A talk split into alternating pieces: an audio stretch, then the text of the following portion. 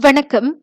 பல மாதங்களாக கோழி விநியோகத்தில் ஏற்பட்டிருந்த தட்டுப்பாட்டை கையாள அரசாங்கம் எடுத்திருந்த நடவடிக்கைகளின் பலனாக தற்போது சந்தையில் கோழி கையிருப்பு தேவைக்கும் அதிகமாக இருப்பதாக விவசாயம் மற்றும் உணவு தொழில்துறை அமைச்சு தெரிவித்தது.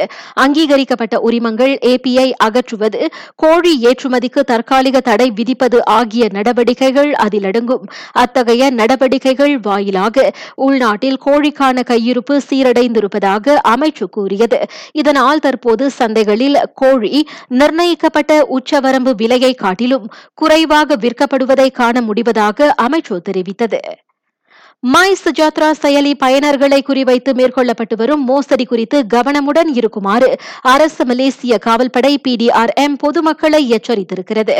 மை சுஜாத்ரா கோவிட் நிதி உதவியை தனது பயனர்களின் டச் அண்ட் கோ இ வாலெட்டுக்கு அனுப்பியிருப்பதாக கூறி வரும் குறுஞ்செய்திகளை நம்ப வேண்டாம் என பிடிஆர்எம் கேட்டுக்கொண்டது.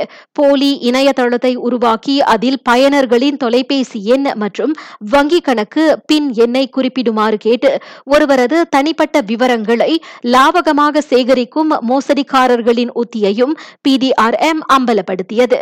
எனவே முன்பின் அறிமுகமில்லாத தொடர்பு எண்ணில் இருந்து வரும் எந்த ஓர் இணைப்பையும் திறக்க வேண்டாம் குறுஞ்செய்திகளுக்கும் பதிலளிக்க வேண்டாம் என காவல்துறை பொதுமக்களை அறிவுறுத்தியது.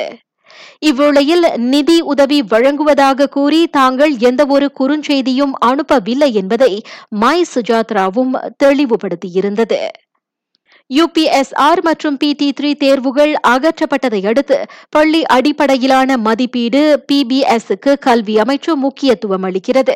அதன் செயலாக்கம் வகுப்புசார் மதிப்பீடு பிபிடி நலக்கல்வி விளையாட்டு மற்றும் புறப்பாட நடவடிக்கை பிஏஜேஎஸ்கே மற்றும் மனோதத்துவ மதிப்பீடு பிபிஎஸ்ஐ ஆகிய மூன்று கூறுகளை உள்ளடக்கியிருப்பதாக அமைச்சு தெரிவித்தது.